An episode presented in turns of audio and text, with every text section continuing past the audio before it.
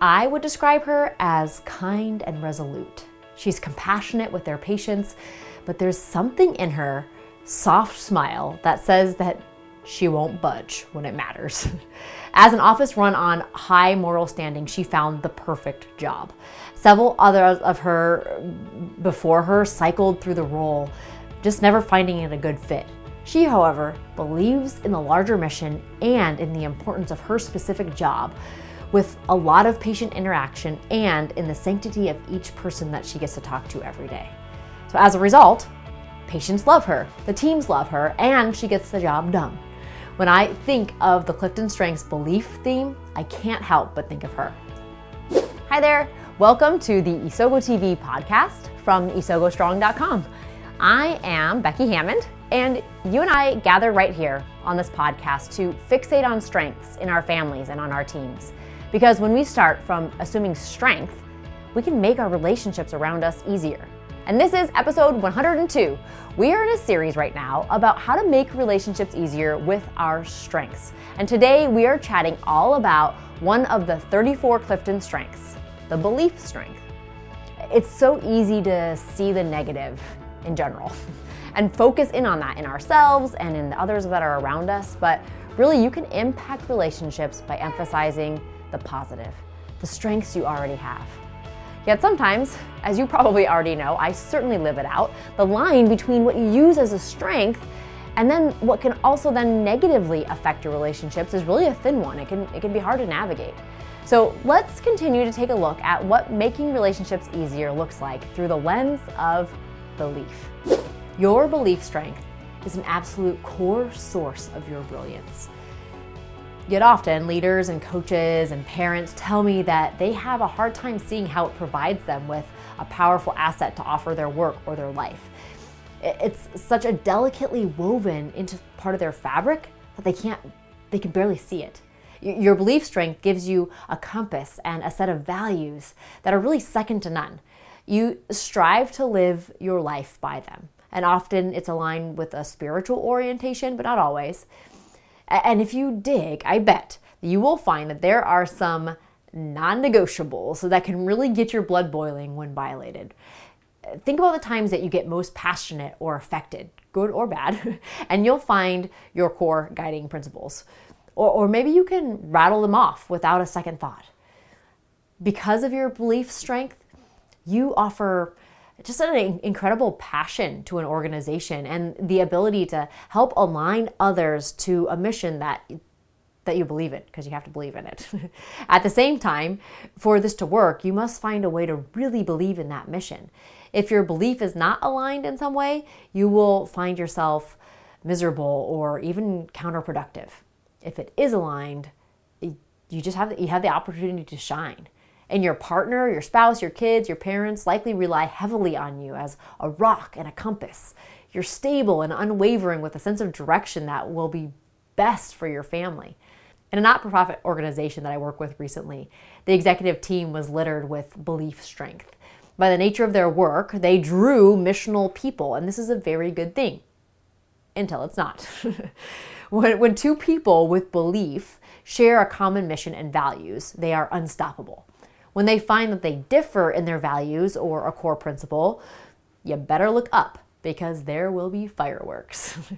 Uh, that was true in this executive team, and it's true in my own marriage. David and I both have belief, and usually that unites us. But we've learned to watch out when it doesn't.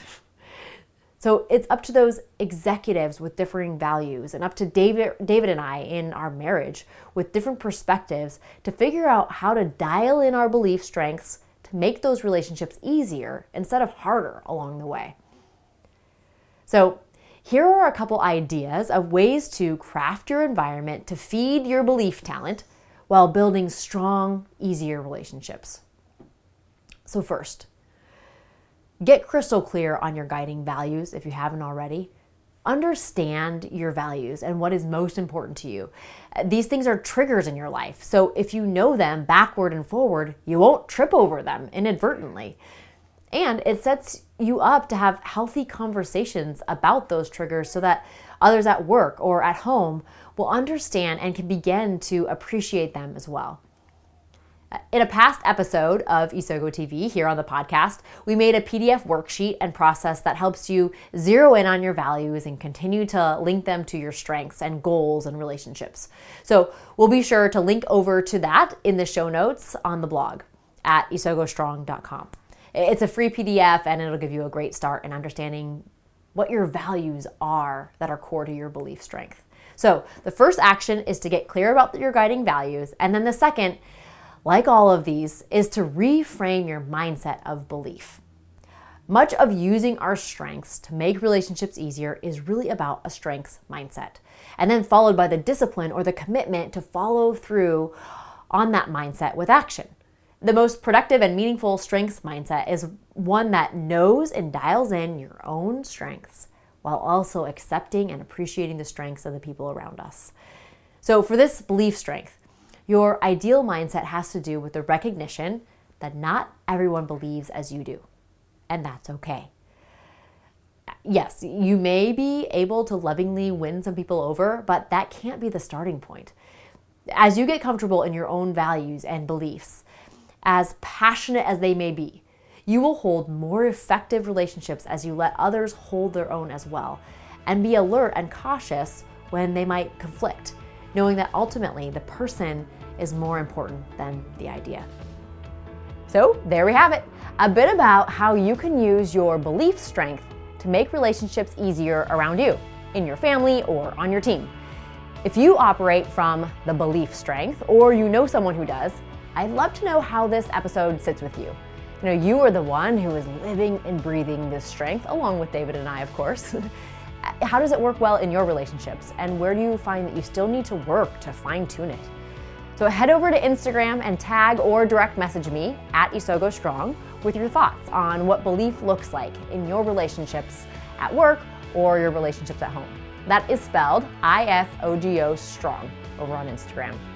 And if you're even more curious about impacting the relationships around you by fixating on strength instead of weakness, whether that's your family or your team, I'd love to help give you a jump start as your virtual coach. It's super easy to start, and since you listened today, I'd love to give you $5 off the Strength Startup Virtual Coach Kickstarter. So that's under 20 bucks.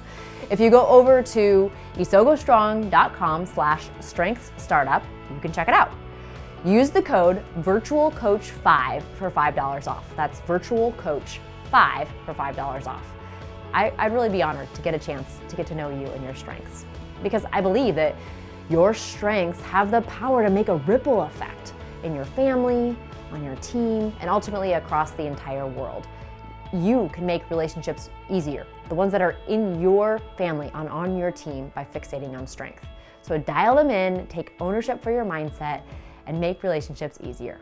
Until next time on Isogo TV.